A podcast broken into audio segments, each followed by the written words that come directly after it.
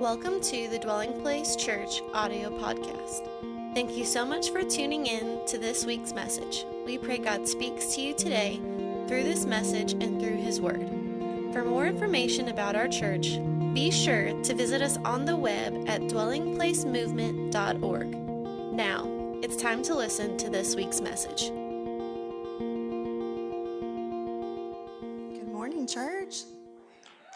Everybody doing okay today? Great. Well, thank y'all for clapping. Good morning. thank y'all for being here this morning. It's always an honor for me to get the opportunity to share the Word of God with you guys, so I never take it lightly, and it's just a blessing to be able to share. So I'm just going to hop right in. So let's pray. Father God, we worship you today. Lord, I thank you so much that your presence is in this place. What an honor, Lord, to stand before you and to receive from your great love. I pray today, Holy Spirit, that you would speak, that you would minister life and encouragement to your people. Lord, we have need of you today. So we come to you and we say, Fill us, God. In Jesus' name, amen. Well, this morning I'm wrapping up our series on people of the fine print. And of course, as I was, you know, trying to think, who am I going to do? I really wanted to do a, a girl, you know, a woman, obviously, because I'm a girl. But I'm actually not going to speak about a woman today.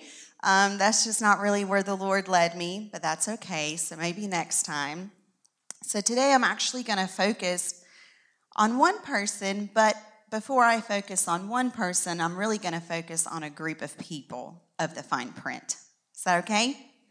All right, so if you'll turn with me to Acts chapter 6, we're going to read in verses 1 through 7.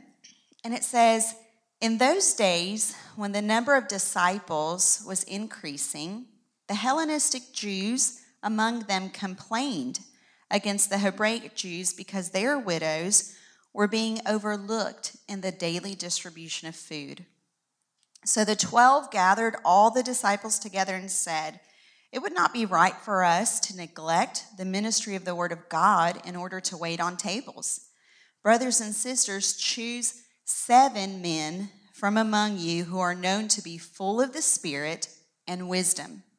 And we will turn this responsibility over to them and will give our attention to prayer and the ministry of the word. This proposal pleased the whole group. They chose Stephen, a man full of faith and of the Holy Spirit, also Philip, Prochorus, Nicanor, Timon, Parmenas, and Nicholas from Antioch, a convert to Judaism. They presented these men to the apostles who prayed and laid hands on them. So the word of God spread. The number of disciples in Jerusalem increased rapidly, and a large number of priests became obedient to the faith. So, as I said, I am going to give focus to Stephen at some point in this message, but what I really want to begin with is observing this group of seven men of which he was a part. Okay? So, this story to me is really interesting because the apostles really find themselves in a very peculiar situation. Okay, Jesus obviously at this point has already ascended into heaven, the Holy Spirit has been poured out. And these apostles find themselves to be the first church planters in history. Okay? Now, none of them have ever pastored a church. They've not gone to seminary to get their divinity degree. They've not, you know, gone to get a master's degree in counseling and church leadership. And so really they find themselves, you know, surrounded by this new family and just honestly trying to figure it out. Thank God they have the Holy Spirit. Okay? But none of them have been in this situation before. The Holy Spirit is drawing men and women to Christ in a rapid manner. So they're busy doing the work of the ministry while the Holy Spirit is doing his job of drawing people unto salvation. And the church is just booming, it's growing like crazy.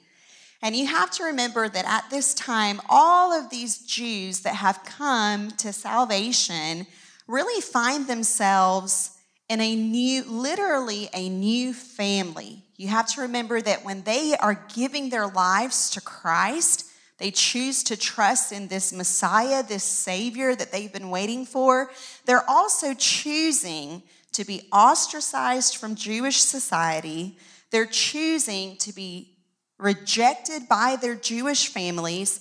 And so they've come into this church that is literally now a new family.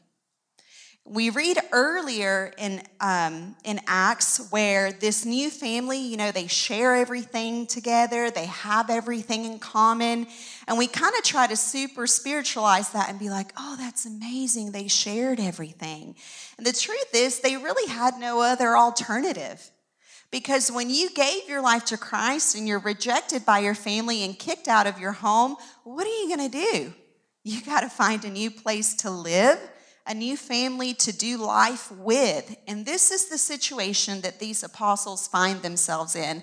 They have literally become parents to a new family.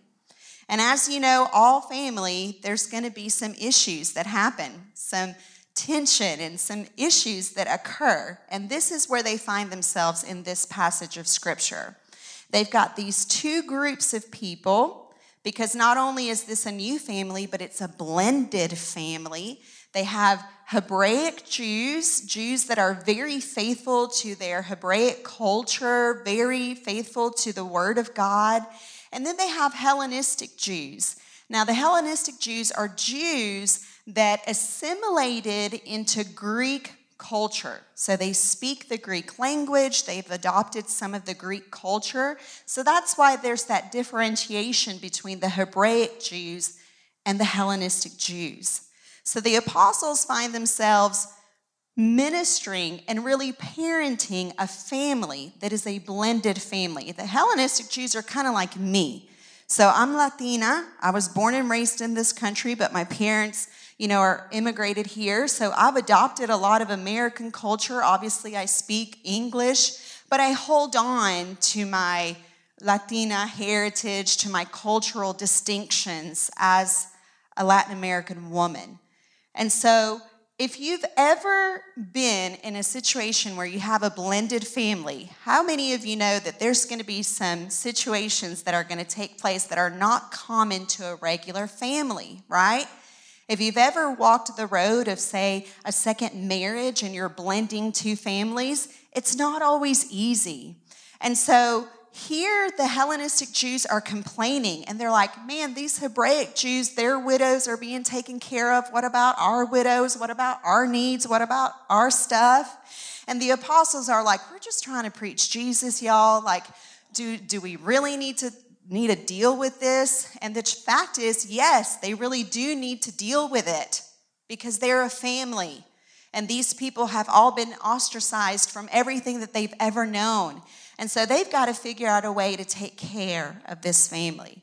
So here they realize if we're going to take care of this family with all of its differences, we're going to have to expand our leadership, right? So the Hellenistic Jews have brought their complaint, and the apostles decide we're going to have to find some fine print people to expand our leadership and to take care of these needs. So if you notice in verse 3, the apostles realize this is an, this is an important role that we're giving to people and it's got to have some prerequisites attached to it. We're not just choosing anybody.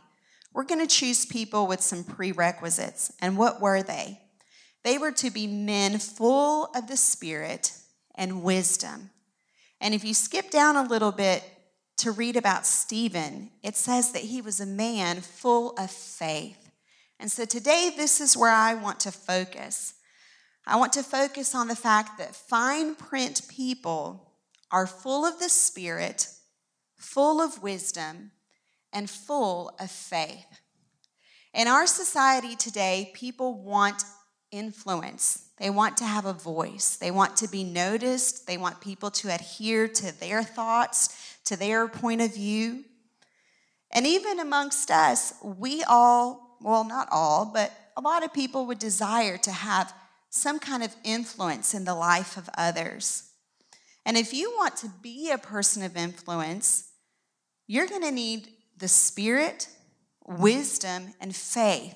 Those are going to be the prerequisites for you to have influence.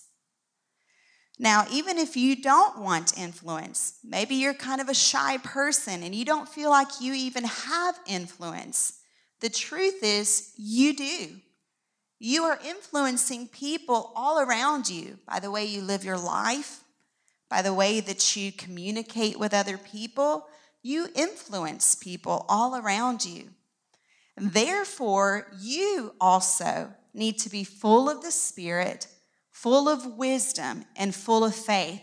Now, sometimes when we hear that word full, we kind of feel like, oh, that means I have to be perfect in these areas. I have to be perfectly full of the Spirit. I have to have perfect wisdom. I have to have perfect faith, but I'm not a perfect person.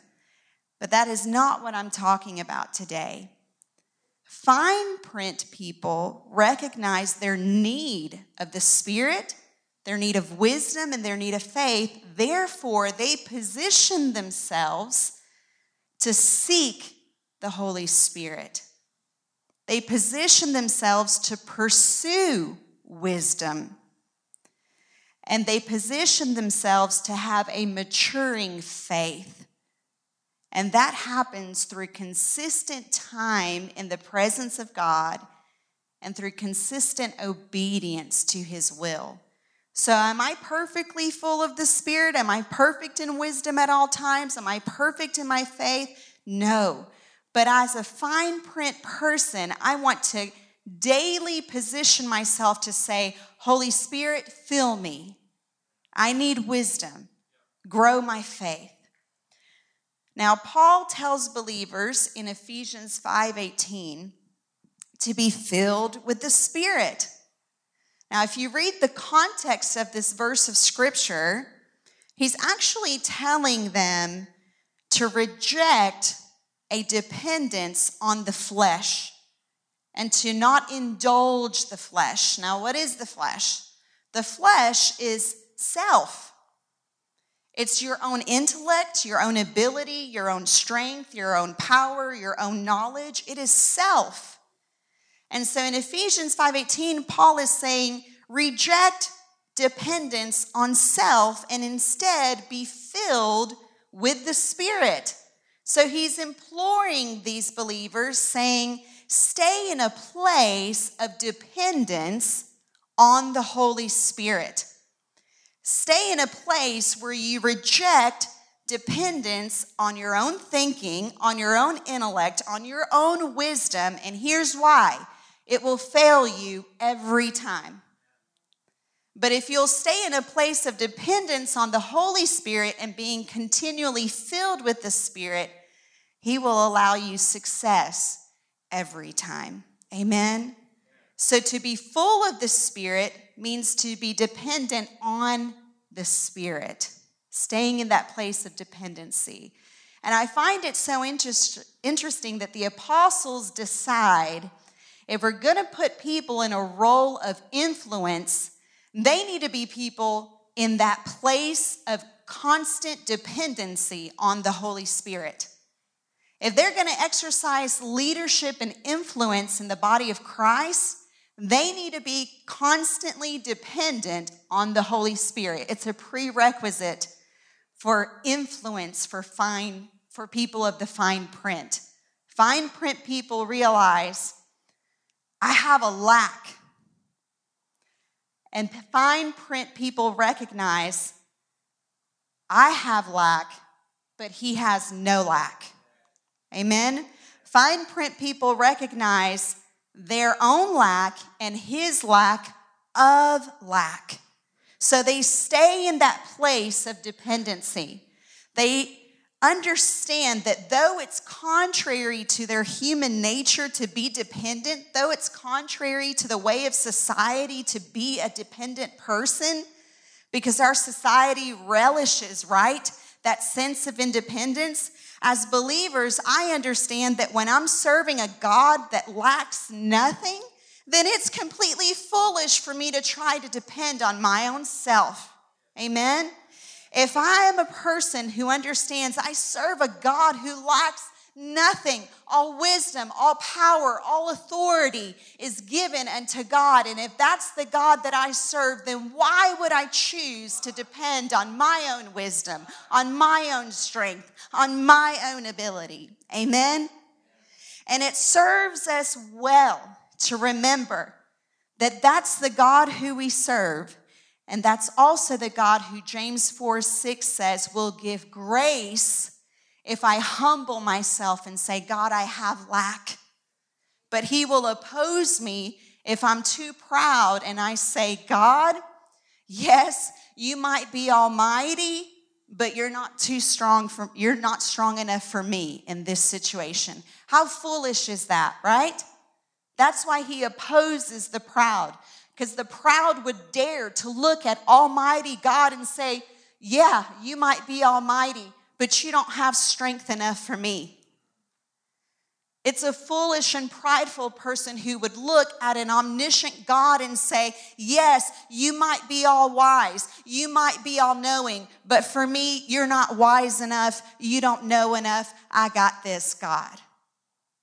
But if you're a kind of person who would dare to come to Him in your lack and come to Him and say, God, I depend on you, then what does He promise? He promises grace and in that grace, there is power and there is strength to do the impossible with God. Amen. Amen. So, the apostles choose men full of dependency on the Spirit of God to exercise a function in the body of Christ. And they choose men full of wisdom and faith to influence this new family, to influence this new body of Christ. Fine print people have influence in the church. And if you're going to exercise a function in the church, you will need dependence on the Holy Spirit, just like these people did. You will need wisdom, you will need faith. Notice that these group of seven men were charged with what seemed like a really simple task, right? They were going to be distributing food. Like, why do you need spirit power to distribute some food? Why do you need wisdom from God to distribute some food? Why do you need faith to distribute some food? Well, did you know that people are never pleased? Did you know that? So, yeah, it sounds like a simple task, but I guarantee you the first person Stephen went to distribute some food, they got, they got an issue. Wait a minute, she got one more apple than I do. What? Wait a minute, they got one more piece of something than I did. And so you need some Holy Spirit power probably to hold you back from, you know. I mean, I would. And you need some Holy Spirit wisdom to not be like, let me not throw this apple at your head today. You need some faith to continue to love some difficult people. You needs some wisdom to know how to deal with people's wrong thinking, maybe with people's right thinking, but you're going to need wisdom, even if all you're doing is distributing food. Because we as people come with some baggage, and it takes the Spirit of God to know how to love people and to know how to meet their needs. It takes the wisdom of God to know how to love someone in a very difficult situation. It takes the faith of God to trust God when you know in your own power you cannot meet a need and He's got to do it for you. So it's not surprising that the apostles had the ability to say, it might seem like a simple task, but it's going to need fine print people to do it. People full of the Spirit, full of wisdom, full of faith. So all the apostles realized in a family where there are people from all kinds of backgrounds coming together, it takes wisdom to know how to minister to every individual, to discern the best way to meet their needs. And it takes faith to trust God to meet those needs. It takes the power of God to effectively love and minister to people. And when I think about this story, I think about our church. How here at DP, God is just forming such a beautifully complex family in here. I look out and I see people of different colors and races and cultures, people from different religious upbringings. And we've got to determine, me and you, if this is your family, this is where God has planted you and sent you. You've got to determine, like I do, in our hearts that we're going to be fine print people we got to realize that as God is growing this family, we're going to need to depend on the Holy Spirit to teach us how to love one another because it's not always going to be easy.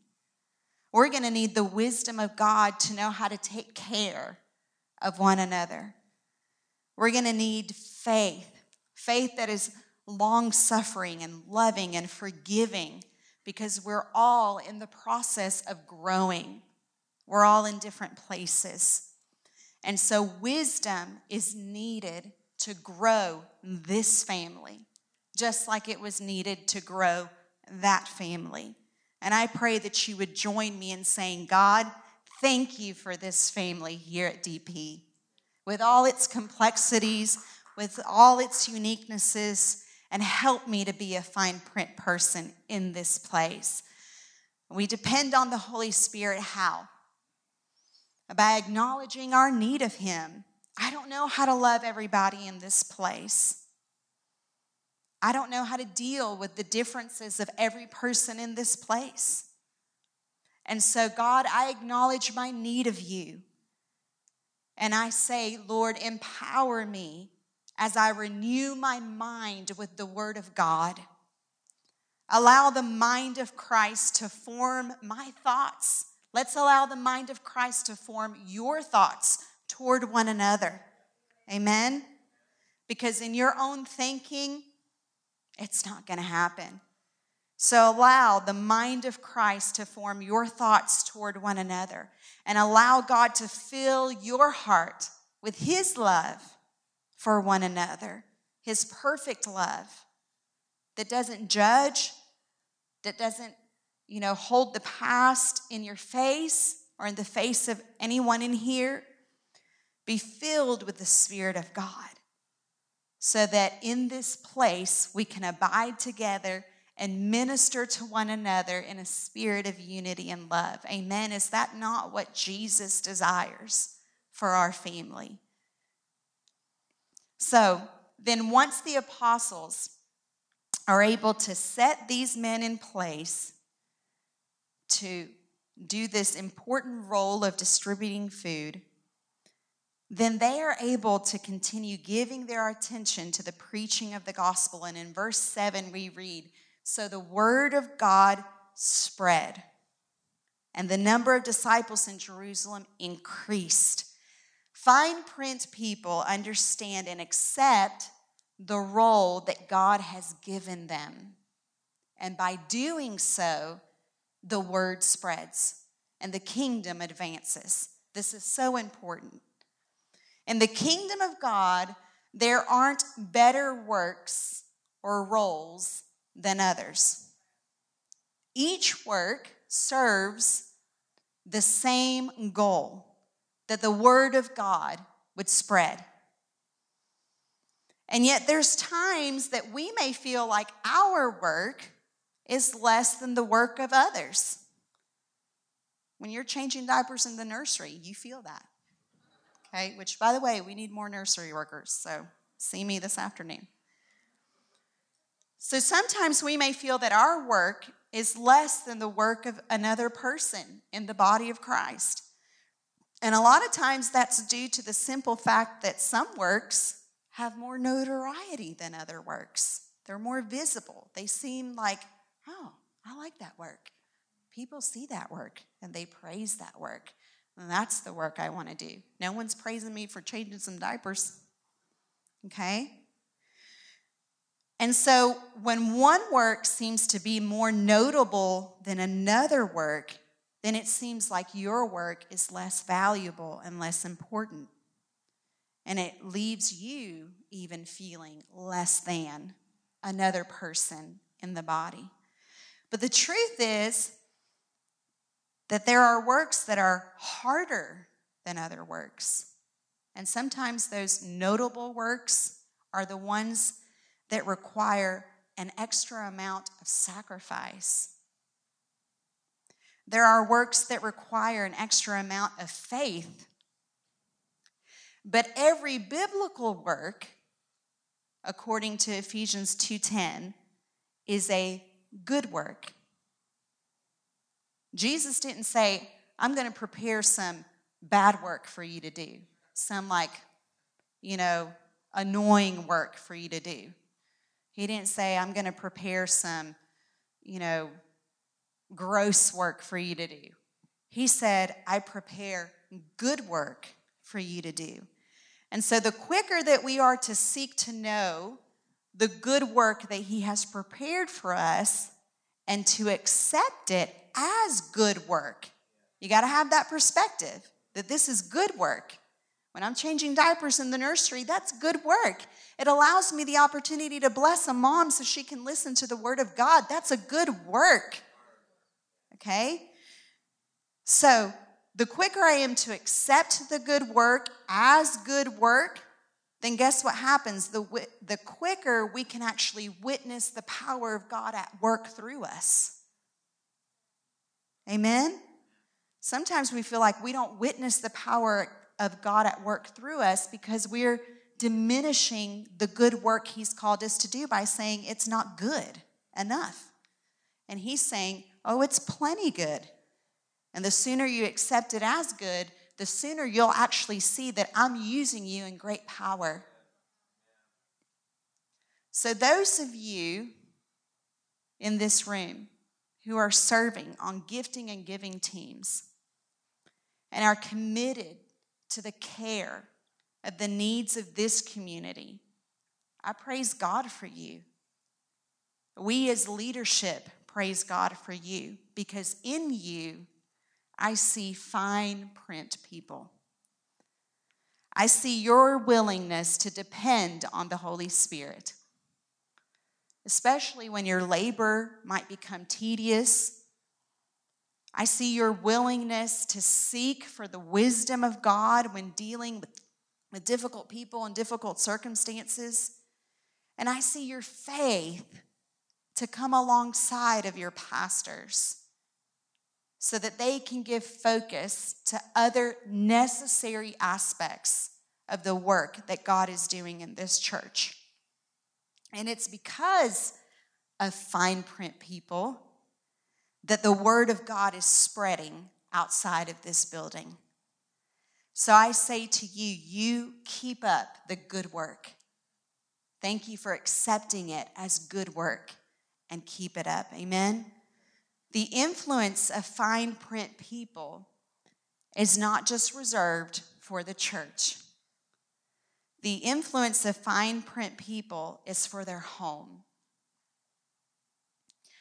I think all of us can agree that in every home, you need leadership that has wisdom.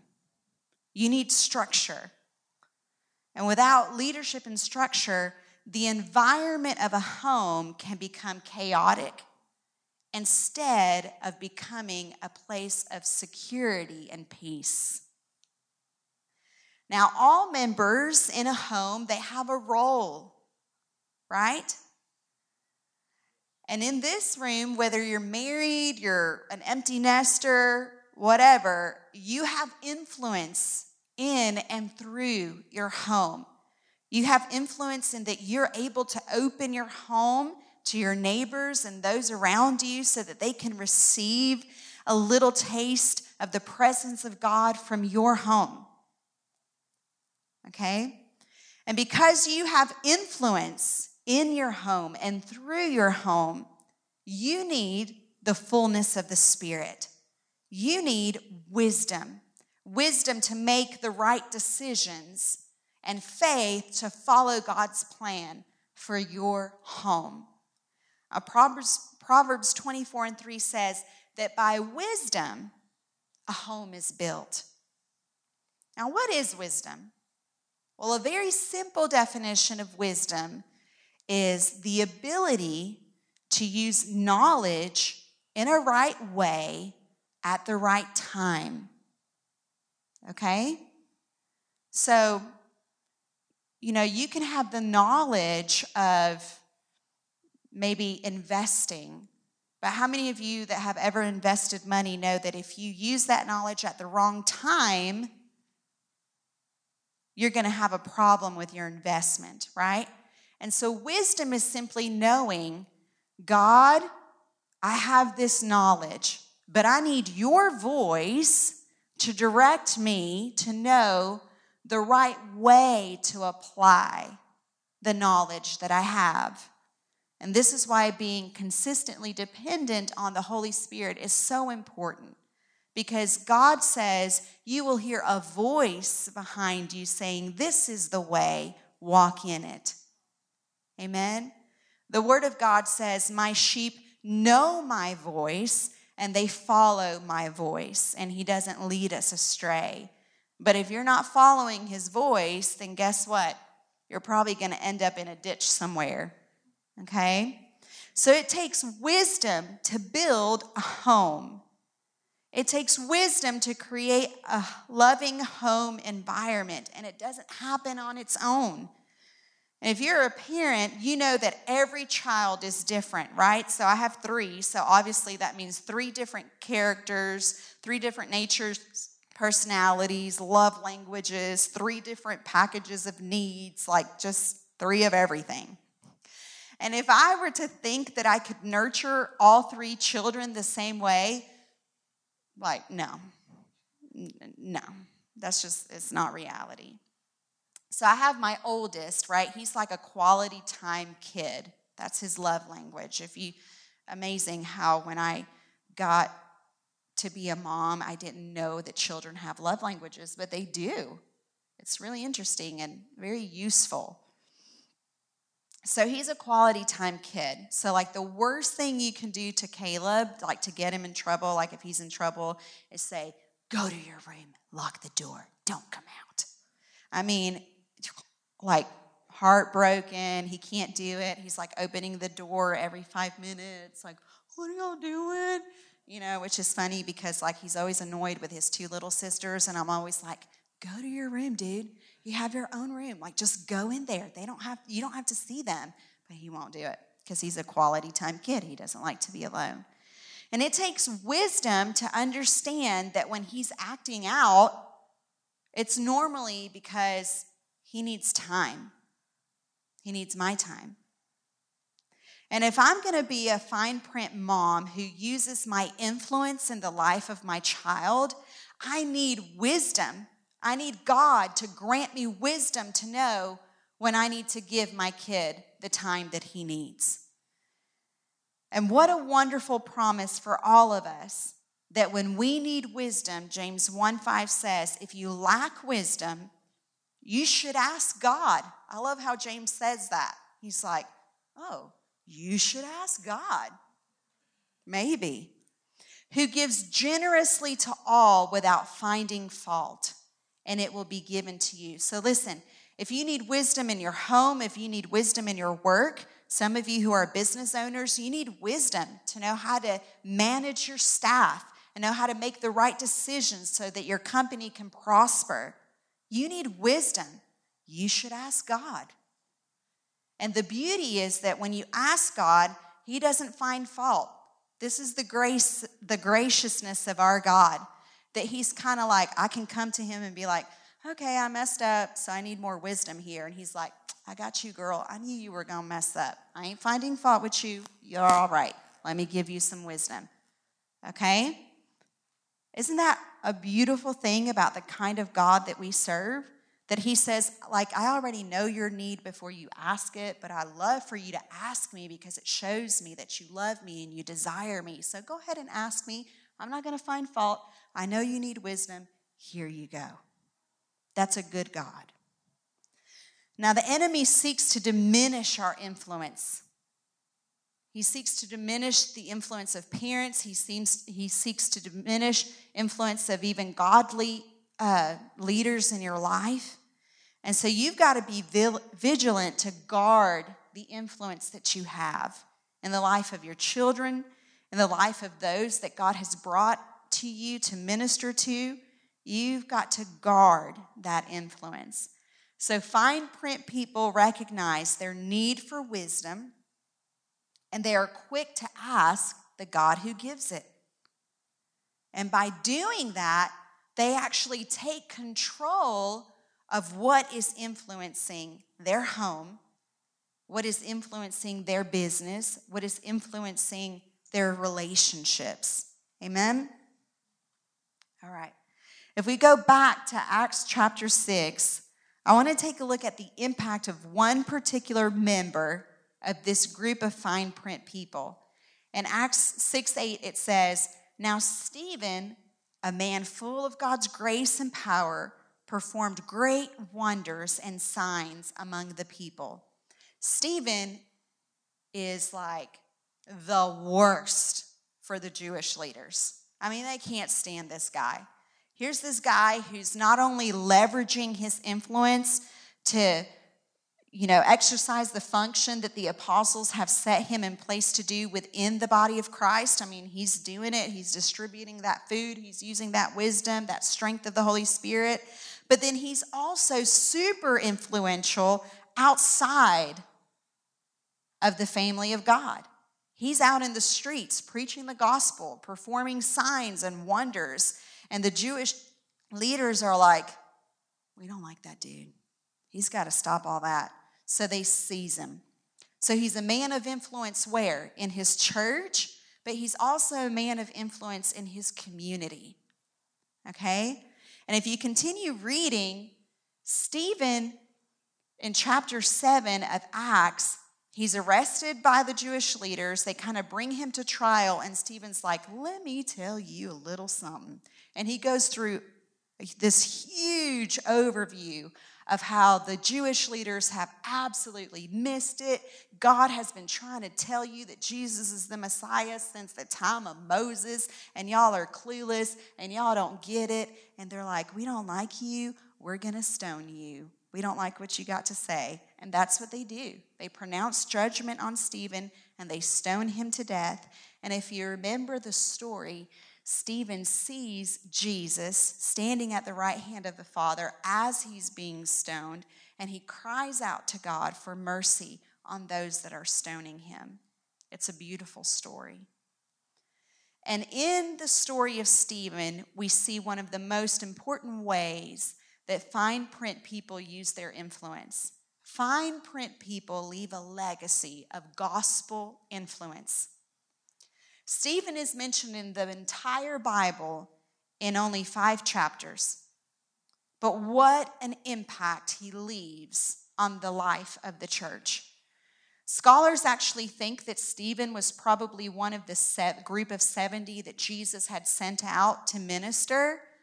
And so, if that's true, then that means that Jesus, I mean, that Stephen had witnessed the life of Jesus, his death, his burial, his resurrection, he would have been in the upper room waiting for the outpouring of the Holy Spirit and been a, recipient of that. And he's obviously a vital leader in the church. But outside of this, we don't really know anything else about him. We don't know if he was married, if he had kids, if he was a fisherman, if he was a businessman. We don't know what he did for a living. All we know is that he's a man of influence in the church and outside of the church. And he's a man who is consumed by the call of God and is faithful to it. Now, it's interesting that Stephen's death actually takes place before the eyes of Saul And immediately after Stephen is stoned, Saul breaks out on this campaign of executing Christians left and right. Saul later becomes Paul. And there's no doubt in my mind that in Paul's life, there was a seed of gospel influence planted in his heart because of Stephen. Okay? Now, there are many things in life that we can give our focus to. There are many things in life that we can give our influence to.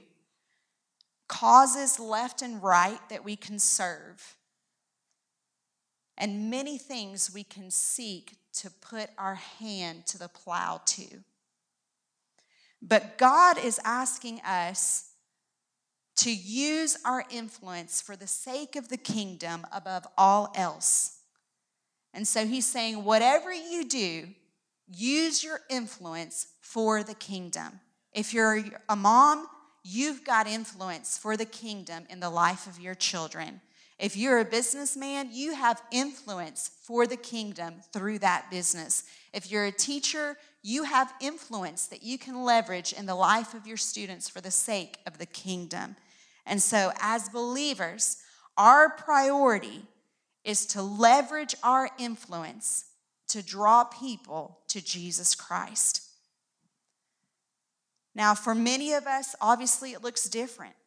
You know, some people are going to be evangelists, some people are going to be missionaries, but for the most, for the majority of us, we're just going to be faithful to exemplify the life of Christ and to love people into the kingdom with our witness and our preaching of the gospel with coworkers, neighbors. Fine print people, all the ones that we've been talking about through this series, they're not found in the Bible because they were financial, you know, tycoons or these great political people. All the fine print people that we've been looking at have been committed to bringing people to Christ, to leveraging their influence for the sake of the kingdom. Now, people are going to remember you for many things, right? You know, people will remember you because, oh, you were funny, you had a great sense of humor. They might remember you because you had a successful business. They might remember you as being adventurous or kind or super sweet. They might remember you for being a liar and dishonest and self consumed.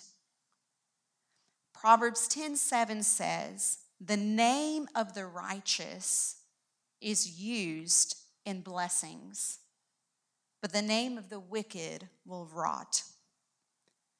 Fine print people are those whose names are a blessing. When I think about the life of a fine print person, it's a blessing. Why? Because a fine print person leaves a legacy of gospel influence. They refresh others with the love of Christ. They give themselves for the sake of the gospel and they love people with the gospel. That's what Stephen was doing. He was, yes, kind of blasting those leaders, but at the same time, he was loving them with the gospel. And he was crying out for the mercy of God on those people who were stoning him, and he was leaving a legacy of gospel influence. Henry Ward Beecher said, We should so live and labor in our times that what came to us as seed may go to the next generation as blossom, and what came to us as blossom may go to them as fruit. This expresses the true spirit in the love of mankind. Now, you have received the seed of Christ. I implore you to use your influence and labor so that the seed will blossom, that it will give fruit that can then be consumed by those who are in need all around you. Amen. Band, you can come up. My hope for this church is that we will be filled with fine print people. That you and me, my own family as well, will be fine print people. Now, how can this be a reality in this congregation? By being full of the Spirit. By every day coming to a God who has no lack and saying, I have lack. I need your power in my life. I choose to depend on the Holy Spirit. That's how you can be a fine print person. You can be a fine print person by being filled with wisdom, by daily coming to a God and saying, I recognize my need. Thank you that you don't find fault. Now give me wisdom. I open up your word, and in it I find wisdom. I choose to apply your word in my life that I might make the right choices, that I might use my influence for the sake of the kingdom. We can be fine print people by being full of faith, a faith that daily obeys, even when it's against our will. But we surrender and we say, God, I obey you today. And obedience leads to us experiencing the faithfulness of God in our lives. And it's by experiencing the faithfulness of God, His faithfulness to be true to His word, that our faith continually grows. And in the end, we become more effective for the work of the kingdom. And that's the heart of God that we would be effective in our community, to love people into the kingdom, to be bold in our proclamation of the gospel. Now, we live in uncertain times, and people are in need today, and they're hurting, and they need fine print people. They need people who will look at them and say, There's one thing that remains certain. Jesus is still loving you, Jesus is still available to you, He's still wanting to save you.